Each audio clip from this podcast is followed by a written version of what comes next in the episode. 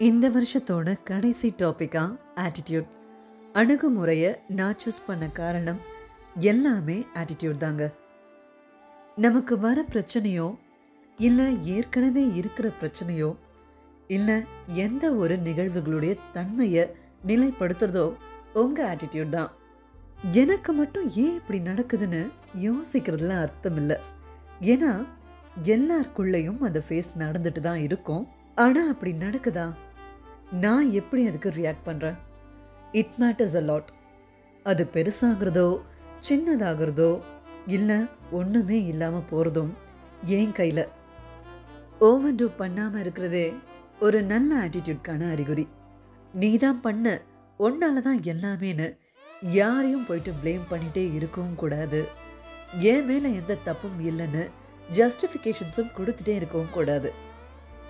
எல்லா எமோஷன்ஸையும் அட்வர்டைஸ் பண்ணிகிட்டே இருக்க தேவையில்லைங்க. ஏன்னா இங்கே ஓவர் நைட்டில் எந்த நெகட்டிவிட்டியும் அப்படியே பாசிட்டிவாக மாறிடாது. பட் எவ்ரி டைம் உங்கள் அந்த நல்ல ஆட்டிடியூட் சுச்சுவேஷன்ஸை மாற்ற செய்யும்.